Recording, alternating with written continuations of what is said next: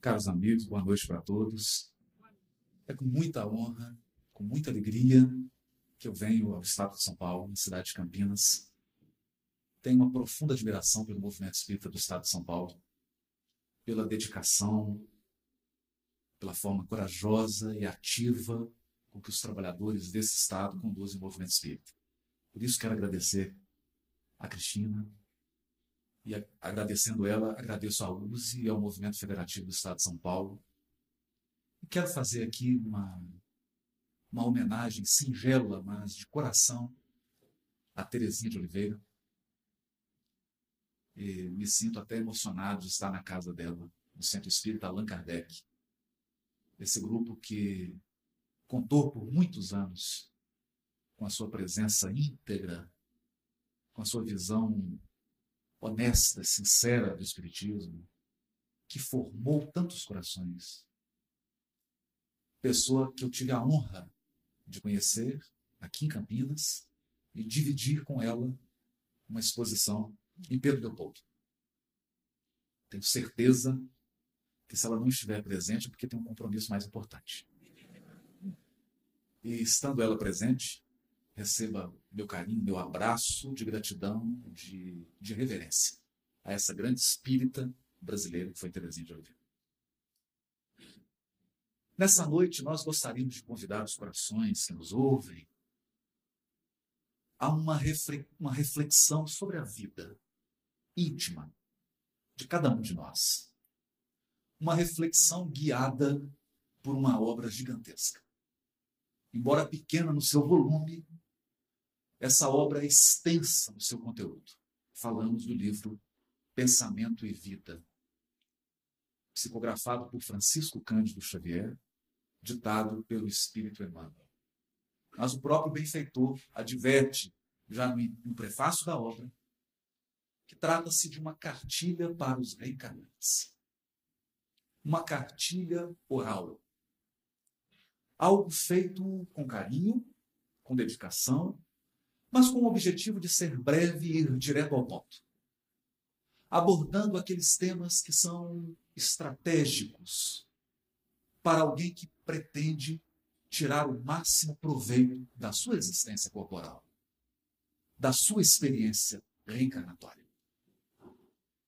No prefácio dessa obra, Emmanuel nos diz: nosso pensamento cria a vida que procuramos. Nosso pensamento cria a vida que procuramos através do reflexo de nós mesmos.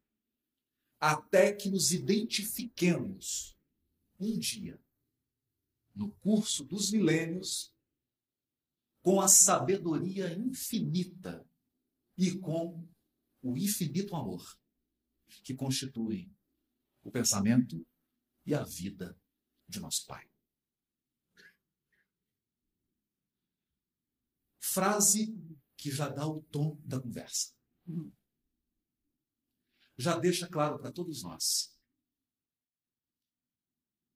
que aquela imagem que tínhamos do Criador, de um grande senhor feudal, ou de um rei medieval, que aponta o dedo e julga as criaturas, ou que estabelece uma linha, uma lista de itens proibidos e de itens permitidos, essa figura não atende mais os anseios do ser humano moderno. As criaturas do mundo de hoje anseiam por uma evolução do pensamento religioso, por uma nova concepção de Deus e das suas leis os corações anseiam por um novo tipo de relacionamento com a divindade. É para esses corações que buscam algo diferente que foi escrita essa cartinha. Ela não estabelece uma lista moralista. Ela diz que o nosso pensamento cria a vida que vivemos. Mas a primeira advertência a ser feita é sobre a palavra pensamento na obra de Emmanuel. Muitos de nós acreditam que o pensamento é apenas uma elaboração do intelecto, um fruto da inteligência. Portanto, todas as questões relacionadas ao nosso sentimento, ao nosso estado emocional, às nossas relações afetivas estariam de fora. Mas não é assim. Já no capítulo 1 da obra, Emmanuel deixa bem claro que para os espíritos, pensamento é algo palpável. Pensamento é uma espécie de fluido, uma matéria mesma, que flui do espírito, como a água flui de uma cachoeira. E o pensamento é composto de todas as nossas ideias, de todos os nossos conceitos, de todas as nossas crenças, portanto, de tudo aquilo que está relacionado à nossa inteligência, ao nosso intelecto, mas também de todas as nossas emoções. Aliás, são os sentimentos e as emoções, sobretudo os sentimentos e emoções que nós sequer temos consciência deles, que dão cor e vida aos nossos pensamentos. O pensamento é um tipo de energia magnética ou gravitacional que repele e atrai tudo que está em sintonia com ele. E o que dá o tom do pensamento é o conteúdo emocional dele, não só intelectual. Por essa razão, quando Emmanuel reproduz essa cartilha oral do mundo espiritual, dizendo que o nosso pensamento cria a vida que procuramos, ele não está dizendo apenas das suas ideias. A proposta é mais profunda. Por essa razão, o Espírito Verdade, no Evangelho segundo o Espiritismo, capítulo 6, o Cristo Consolador, advertiu: Espíritas, amai-vos. Eis o primeiro mandamento. Instruí-vos, eis o segundo. Na verdade, amando e instruindo, estamos aperfeiçoando o nosso pensamento. E são nas questões emocionais que estão os maiores desafios do desenvolvimento e do crescimento do espírito. A evolução, no fundo, é um processo de identificação. Identificação. Nós sempre escolhemos padrões. Padrões intelectuais e padrões emocionais. E esses padrões vão compor o nosso pensamento, que é um fluido vivo. E essa emanação do Espírito vai conformar o seu destino. Essa é talvez a questão mais reveladora dessa obra. E para que nós não fiquemos apenas num nível filosófico, gostaríamos de dar alguns exemplos. A doutrina espírita teve o grande mérito de alargar os nossos horizontes, ampliar a nossa visão. Porque é muito ruim uma visão estreita. Quanto mais estreita a nossa visão, mais frágil é o nosso caminhar. Mais frágil é a nossa decisão. A nossa vida passa a conter furos, dificuldades que não se sustentam dependendo do tipo de experiência vivida pelo Espírito. O que isso significa? Que evolução é um convite permanente ao aprimoramento. Portanto, veio o Espiritismo e nos disse: você é um espírito imortal. Isso é muito relevante. Muito relevante. Porque o mundo inteiro grita. Milhões e milhões e milhões de pessoas em todas as latitudes e em todas as longitudes do planeta são educadas para acreditarem que vão morrer. Nascem e vão morrer e diariamente se despedem do mundo, das mais suntuosas metrópoles aos mais acanhados interiores, vilarejos, vilas, criaturas que chegam ao mundo espiritual desavisadas, como se fossem cegos tateando nas sombras, porque viveram acreditando que morreriam e, portanto, fizeram escolhas provisórias. Porque se você acredita que vai morrer, as suas escolhas são limitadas. A sua visão não é de longo alcance. Você vive de forma acanhada. Você vive com medo. Inseguro. Com um sentimento de fatalismo. tomado por uma tristeza inconveniente que insiste em apossar do seu coração, mesmo nos momentos mais felizes. Você vive temeroso. E esse temor não é tanto maldade. Já diria o Cristo ao apóstolo Levi: Levi, entenderás um dia que os homens são mais frágeis que perversos. Essa crença de que vão morrer fazem as criaturas fecharem em si mesmas e serem tomadas de um sentimento de conservação. Elas precisam acumular, precisam se fechar, não se abrem. Elas se entrincheiram como se fosse uma guerra.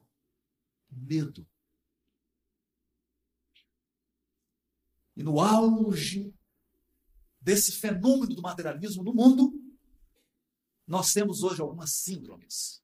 E uma delas, o medo do envelhecimento. Nunca na história da humanidade se temeu tanto o envelhecimento. As pessoas ficam apavoradas. Não lidam bem com isso. Porque acreditam que vão morrer. Então nós acreditamos que, pelo simples fato do Espiritismo ter gritado ao mundo: ninguém morre, ele já prestou à humanidade o maior serviço que poderia ter prestado. Ele diz: Você é imortal. Seu corpo morre. Bom, eu fui autorizado pela direção da casa, pela USE, a dizer isso. Todos aqui vão morrer. Inclusive eu. Mas a morte é uma passagem para uma vida mais ampla. Mais ampla e mais exigente. Mais exigente. Vamos chegar nesse ponto. Outra questão que o Espiritismo contribuiu para a evolução do pensamento religioso do mundo foi dizer às criaturas: você não teve e não tem apenas uma vida. Então, não perca tempo, mas também não seja precipitado. Muitas vezes, nós confrontaremos situações e corações que nos trarão problemas que não podem ser resolvidos em uma única vida. É quase uma pretensão louca querer que alguns corações se transformem nessa vida, porque eles vão precisar de muitas. E alguns problemas que nós vamos viver não podem ser resolvidos nessa existência. Então é preciso conjugar resignação e iniciativa. Porque se você tiver só iniciativa, você vai sofrer muito. Porque só iniciativa você vai acreditar que pode mudar tudo. E não pode. Não agora. Mas se você tiver só resignação, você não sai da cama. É preciso equilibrar. Essa visão da pluralidade das existências, das muitas vidas do Espírito, é consoladora mas ela também é desafiadora. Desafiadora. E o que ela nos desafia? Ela nos desafia se nós estivermos dispostos a ir além da superfície. O que é difícil. Muitos repetem num jargão: Ah, esse problema que eu tenho é um problema de karma. Na verdade, isso que eu vivi é uma expiação. Ou isso é uma aprovação. Surge então aqueles que decidiram fazer a viagem da autotransformação. A seguinte pergunta: Quando começou esse problema e por quê? Então, eu vou dar um exemplo assim, mais simples. Você olha para sua sogra, e se pergunta: quando começou esse problema? É uma brincadeira. Hum. É uma brincadeira. Você olha para um chefe, para alguém de sua relação e fala: quando começou esse problema? Mas se você para na pergunta quando, você terá um aproveitamento desse ensinamento reencarnação muito limitado. Porque você dirá assim: Começou há 500 anos atrás. Já é a décima vez que ela é minha sogra e a gente está sempre brigando. Começou há mil anos atrás. E se contentará com uma resposta que é numérica. E talvez você faça uma lista dos problemas novos e dos problemas velhos. Então, esse problema meu, ele tem dois mil anos. Esse aqui tem 500. Esse aqui tem 200. Esse aqui tem 50 anos. Esse aqui tem dois minutos. Mas é preciso fazer a pergunta fundamental: por que eu vivi e por que eu vivo esse problema? Por quê? Por quê? Se você teve a coragem de fazer essa pergunta, ouvirá então essa frase luminosa do benfeitor Emmanuel. O nosso pensamento cria a vida que procuramos. O que nós estamos dizendo? Nós estamos dizendo que dentro de você tem uma multidão de pessoas. Em quantos lugares você já viveu? Quantas existências você já teve? Quantas línguas você já falou? Com quantas pessoas você já se relacionou? Quantas profissões você já exerceu? A pergunta difícil de ser respondida é: quem é você? Você é a atual personalidade de hoje?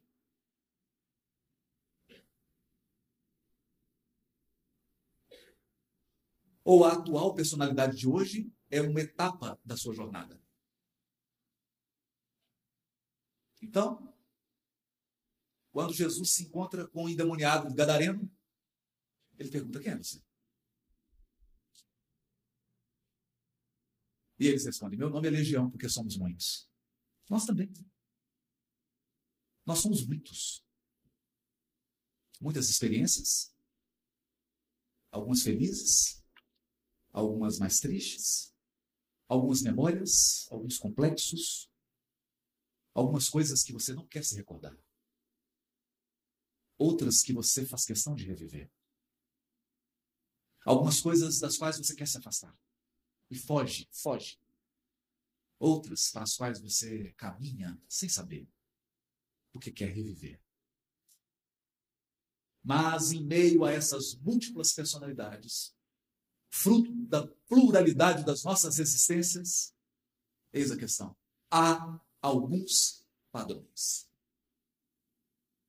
Alguns padrões. Alguns poucos padrões emocionais, afetivos, mentais, que têm determinado as suas escolhas que tem conformado a sua vida, que tem estabelecido limites, limitações, talvez prisões, não foram impostas por ninguém. Não é karma. Não é expiação. Não é provação. É simplesmente o seu pensamento criando a vida que você procura procura inconsciente. Parte de você não quer, mas uma parte que você não reconhece quer. Uma parte consciente de você nega, mas uma parte inconsciente pede, clama, grita. E você acaba repetindo padrões. Repetindo padrões. Padrões nos relacionamentos. Padrões nas suas escolhas. Padrões nas suas atitudes. Padrões, padrões que acabam determinando o seu destino. Então, não basta resgatar. Para ilustrar, nada melhor que um caso de Humberto de Campos. Conta-nos Humberto de Campos que havia duas fazendas. Para prestigiar o meu estado e o estado de São Paulo, eu vou dizer que elas estavam na divisa. Uma em Minas e outra em São Paulo. E elas eram cortadas por um rio nasce a criança na família dos fazendeiros de Minas. Então, logo o menino atinge seus 18 anos, chega na beira do rio, olha para a cerca e diz assim: essa cerca está errada. Uai. Essa cerca está errada.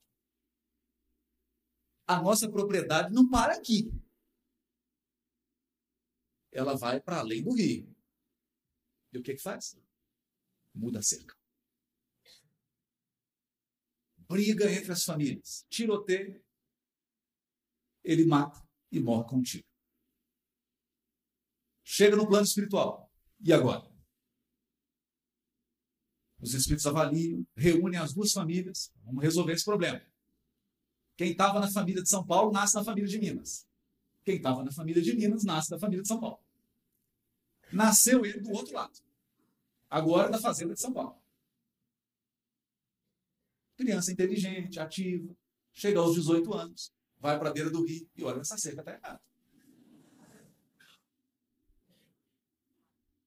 Essa cerca tem que ser empurrada para o outro lado do rio.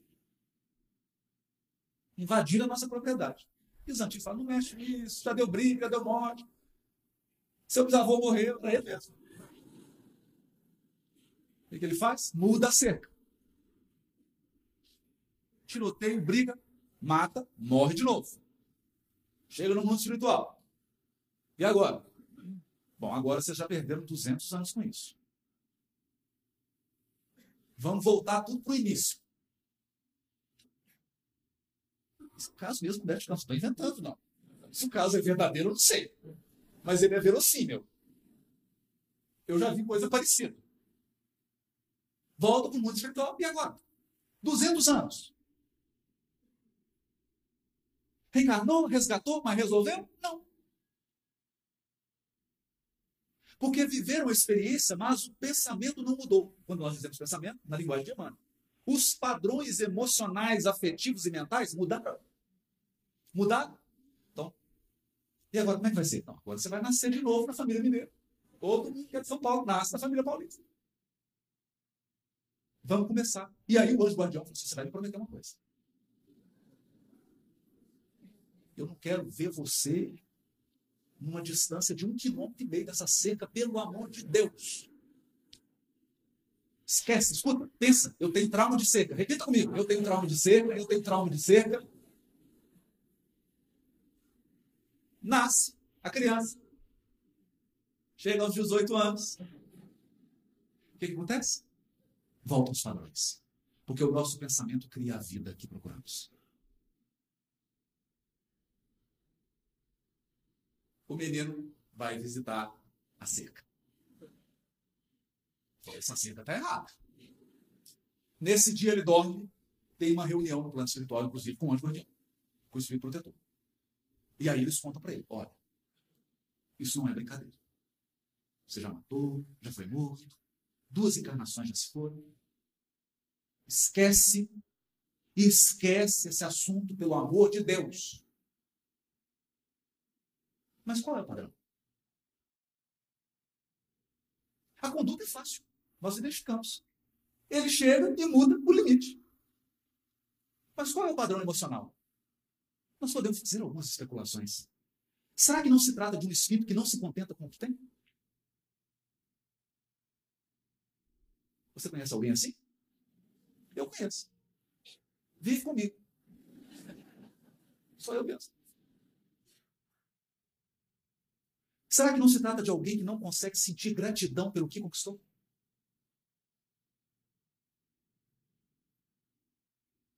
Porque a questão é que se você tem dificuldade de ser feliz com o que você já tem, é, não adianta muito aumentar. Você vai continuar infeliz. Não seria um padrão? Nós podemos pensar no outro padrão da transgressão. O indivíduo gosta da adrenalina de transgredir. Não, eu gosto de empurrar, eu fazer a coisa errada. Só para ter emoção. você vai desencarnar, não, mas é bom, né? Desencarna, encarna, resgata. Essa adrenalina eu gosto. É um padrão. É um padrão emocional. Que vai levando o espírito a repetir experiências ao longo dos séculos. Ao longo dos séculos. Bom, como se resolveu o caso? Não sabemos. o conto acaba, o verso de não diz. Deixa o suspense, deixou em aberto. Qual então o convite da evolução espiritual? O convite da evolução espiritual é identificarmos o nosso pensamento com o pensamento de Deus, que é de infinita sabedoria. Isso significa que o Criador dirige a criação com infinita sabedoria. Então, não tem amador. Não tem sorte. Não tem acaso. Deus dirige o cosmos e a nossa vida individual com infinita sabedoria. infinita sabedoria. A pergunta é: nós temos adotado a sabedoria em nossas escolhas?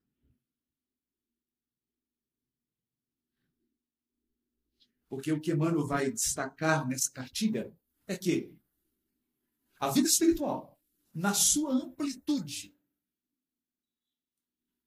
é uma trama de escolhas e consequências. Escolhas e consequências. Não erro e punição. Não. Escolhas e consequências. Toda escolha tem consequências. Toda consequência é resultado de escolhas. Algumas consequências são fruto de escolhas anteriores, mas são escolhas. São escolhas. E quando o nosso pensamento se aproxima da sabedoria, a nossa vida reflete amor. Esse é o ponto. Porque não há escolha mais sábia que o amor. E não há sabedoria maior que a sabedoria do amor. Por essa razão, o pensamento do Criador é de infinita sabedoria. E a sua vida é um infinito amor. Quando pensamos dessa perspectiva, nós entendemos o que Emmanuel nos diz no primeiro parágrafo do primeiro capítulo do livro. A mente é o espelho da vida em toda parte. O que nós concluímos disso? Algo difícil de aceitar toda a sua vida. Tudo o que te acontece, todas as suas relações, são um pedacinho de você mesmo.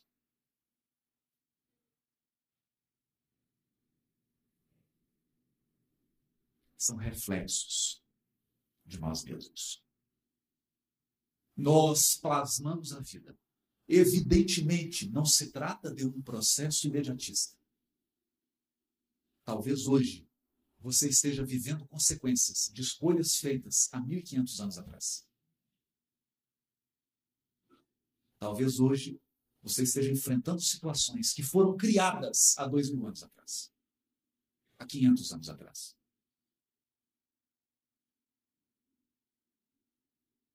Porque a lei divina é pedagógica ela mais vai, ela jamais vai te apresentar um problema que você não seja capaz de solucionar. Muitas vezes, então, a lei divina aguarda o nosso amadurecimento espiritual para que tenhamos condições de enfrentar as situações com êxito. Com possibilidade de êxito. Embora o fracasso esteja sempre nos rondando, mas com possibilidade de êxito. Caso contrário, o Criador não seria um pedagogo, não seria um educador. Não teria o infinito amor. E ele tem. A mente é o espelho da vida. Nós nos refletimos mutuamente uns nos outros.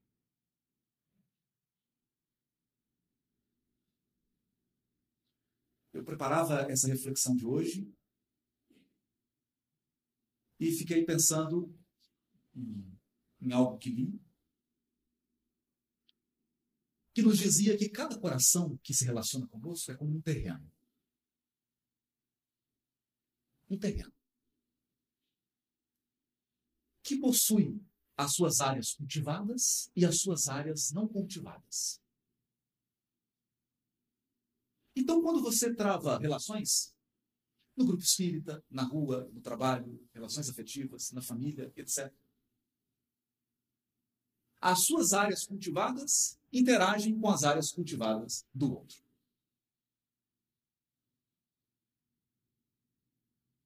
E daí podem surgir afinidades profundas ou aversões. Podem surgir. Isso é, é a parte mais evidente. Então, você é mais paciente e o outro é mais ansioso. Você é mais ansioso, o outro é mais paciente.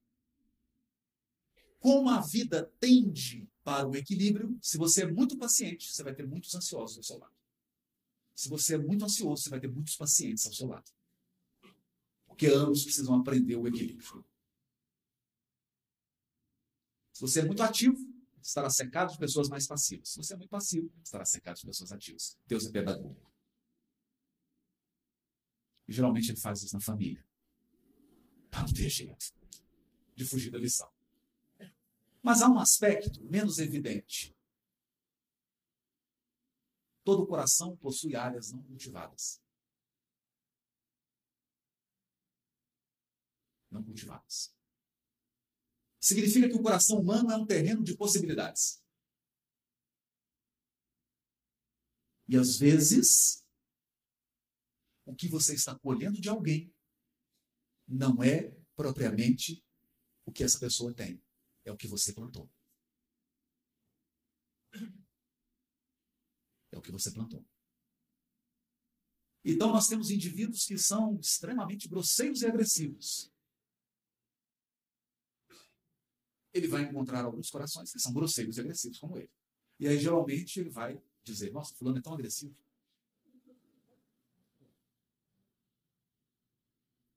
mas encontrará corações que receberão essa semente e que depois de um tempo de convivência com eles, com essa pessoa, se tornarão agressivos. O que você plantou, esse é o seu cultivo. Isso é o que você está semeando e está colhendo. Não é propriamente da pessoa. Talvez ela nem desenvolvesse esse comportamento, não fosse a sua influência. Isso significa dizer, e Emmanuel vai dizer, que essa pessoa está funcionando para você como um espelho. Ela está te refletindo. Ela apenas está mostrando a você quem você é no momento. as criaturas refletem-se reciprocamente. Refletem-se reciprocamente. Daí então, prossegue Emmanuel, dizendo que a nossa mente ergue-se na terra para Deus sobre a égide do Cristo, a feição do diamante bruto.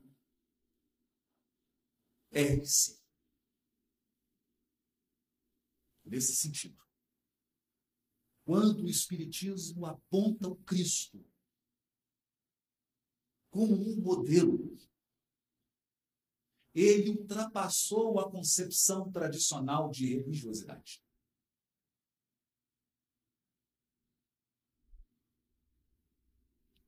Não se trata de criticar, mas de apontar as limitações. Durante muitos séculos, nós olhamos para o Cristo crucificado e o adoramos e o reverenciamos. E nos entregamos a rituais para honrar a sua memória. Para reavivar a memória dele. E encaramos o Cristo como algo extremamente distante de nós. Foi uma experiência. Foi um degrau da nossa ascensão evolutiva. Hoje, a doutrina espírita faz um convite profundo a cada um de nós. Ela não propõe que nós percamos o respeito, a reverência, a gratidão, a memória, o amor, o carinho pela figura do Cristo. Mas ela nos pede um passo adiante. Ela nos pede um sentido de conformação, de reconstruir-se, de aproximar o nosso pensamento, as nossas ideias e os nossos sentimentos ao padrão do Cristo. Para que a nossa vida passe a refletir padrões da vida do Cristo. É desnecessário dizer nós, espíritos imortais, não fomos criados para o ódio. O ódio nos faz mal.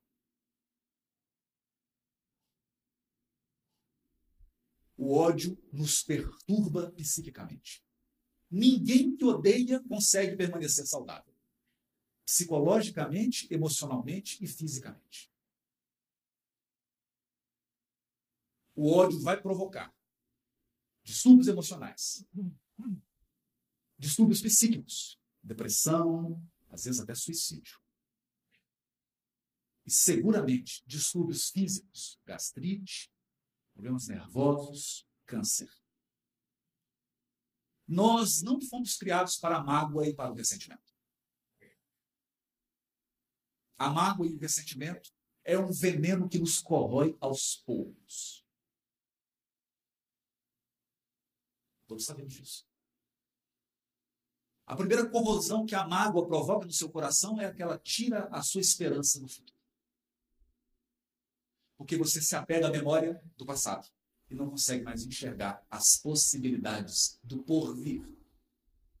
Você se torna escravo das suas memórias. E você passa a ler o mundo pela experiência negativa que você viveu. A mágoa te escraviza. Nós não fomos feitos para ela. Nós não fomos feitos para a inatividade. Nós somos criados para o trabalho, para a criatividade, para a bondade, para a ação construtiva.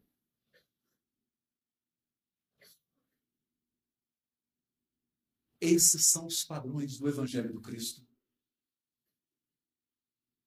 E na medida em que nós nos aproximamos desses, desses padrões, ou melhor, na medida em que incorporamos esses padrões à nossa vida, vamos experimentando a cura. Não se trata de uma cura física.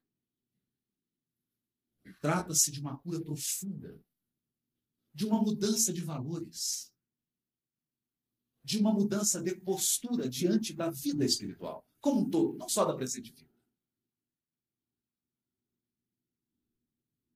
É disso que fala o Espiritismo quando toca no nome de Jesus. Por essa razão, que nós nos recordamos aqui, saudosamente, das apostilas de Teresinha de Oliveira, estudando ali as passagens do Evangelho, recolhendo lições daqueles fatos aparentemente insignificantes. Aparentemente insignificantes extraía o conteúdo espiritual para que aquilo se transformasse em experiência prática,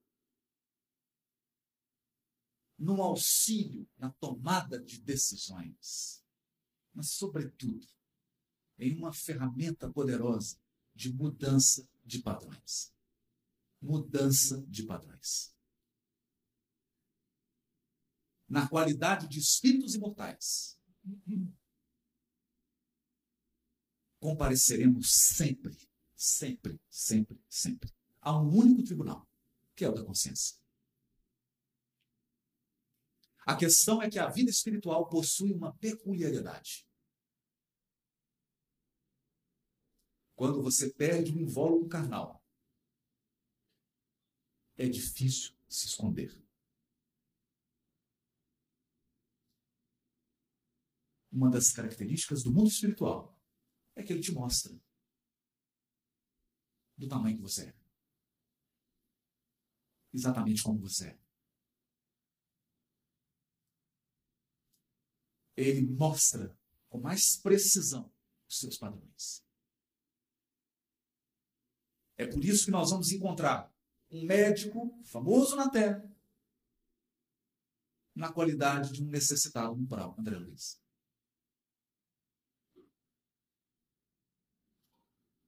O que viveu nos elementos exteriores, mas não se percebeu. Não se olhou. Não cuidou de si. Não se avaliou.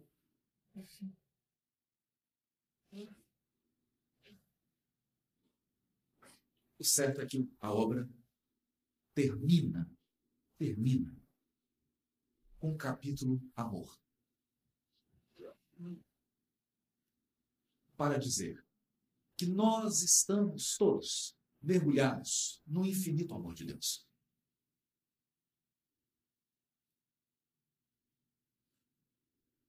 E para o amor infinito de Deus,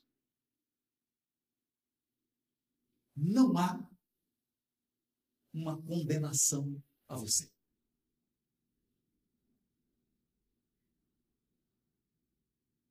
O amor infinito do Criador não te condena. Ele te enxerga. É diferente. Ele não aponta o dedo, ele te devassa. Te descortina. Tira os véus e te auxilia a ver. A ver. É por isso que umas passagens mais lindas do Evangelho é daquele cego que com muita dificuldade consegue chegar ao Cristo.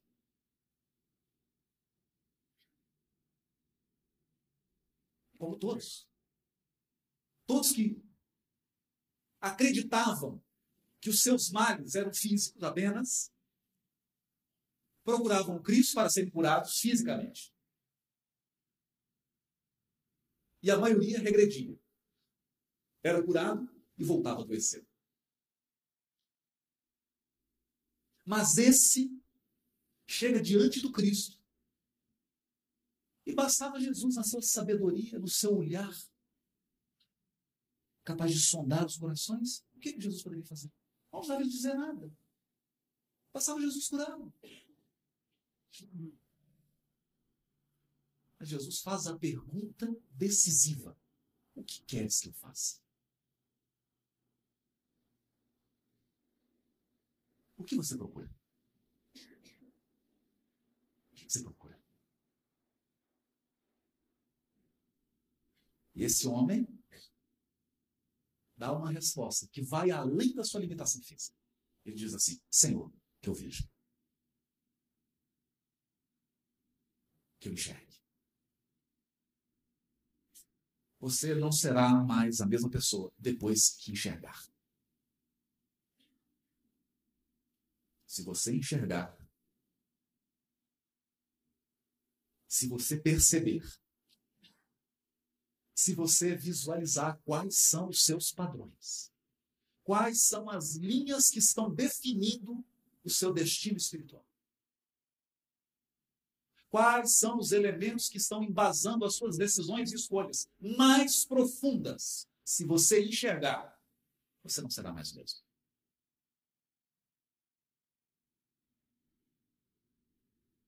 Alguns talvez estranhem a proposta do Espiritismo, porque ele não proíbe nada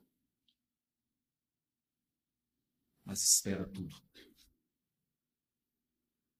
Espera tudo de nós. Ele não fará aquilo que só você pode fazer. Ele não vai alterar seus padrões. Ele apenas, se é que eu posso chamar isso de apenas, auxiliará para que você veja, enxergue. Enxergue.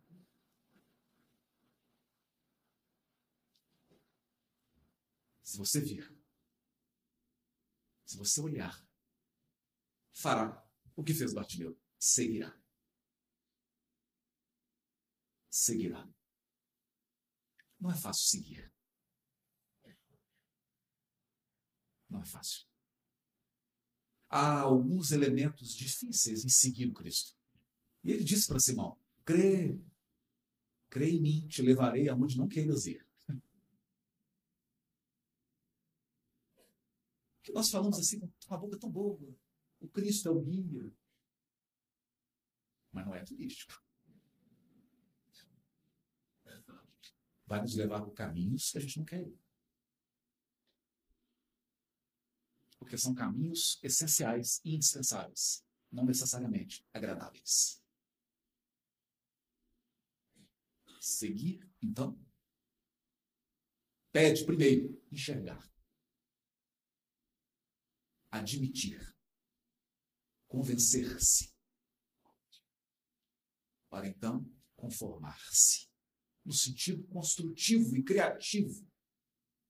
No sentido construtivo e criativo.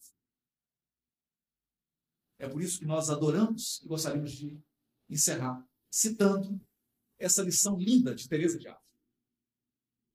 Teresa de Ávila caminhava nos arredores da região em que ela vivia e sobreveio uma tempestade enorme. Teresa de Ávila foi aquela missionária cristã que trouxe uma proposta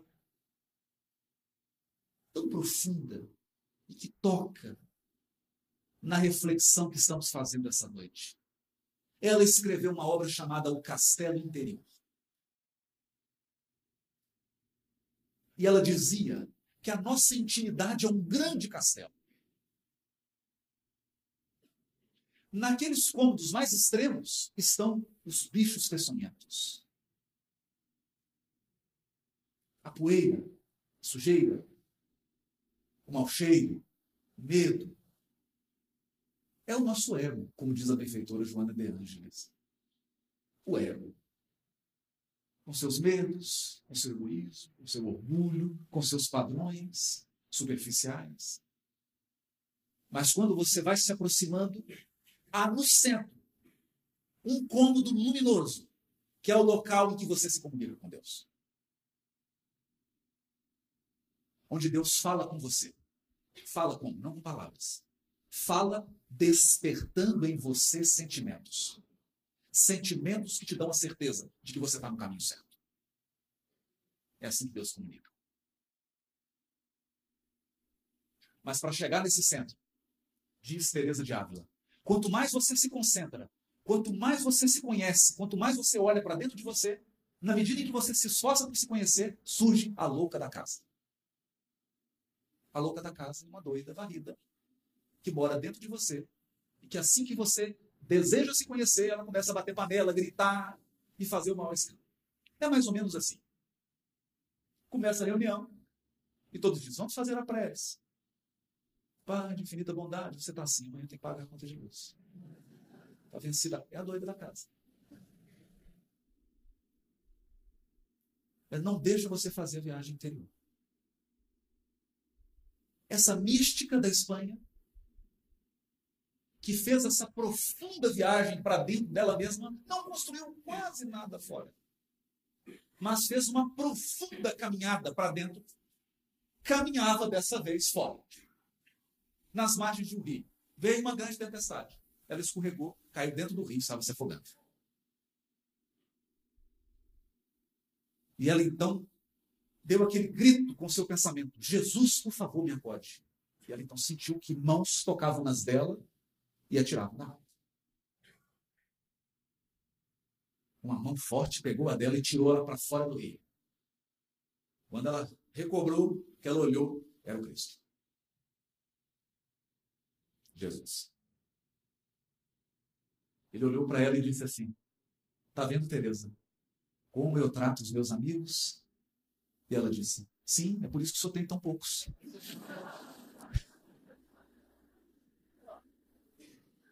Essa conformação criativa. Esse seguir o Cristo com autonomia, com inteligência, com bondade, com grandeza, com largueza, a ponto de encontrá-lo e dizer: Mestre, difícil. Dá para fazer uma rota mais leve, só pegando montanha. Mas o sentimento de entrega, de transformação. Porque no fim de tudo, no fim de tudo, ter construído fora lhe traz méritos e intercessões. Porque todo o bem que fazemos será nosso advogado em algum lugar. O menor gesto de bondade irá nos defender. Mas não basta. O que garantirá a nossa estabilidade e a nossa real felicidade é aquilo que foi construído na nossa intimidade.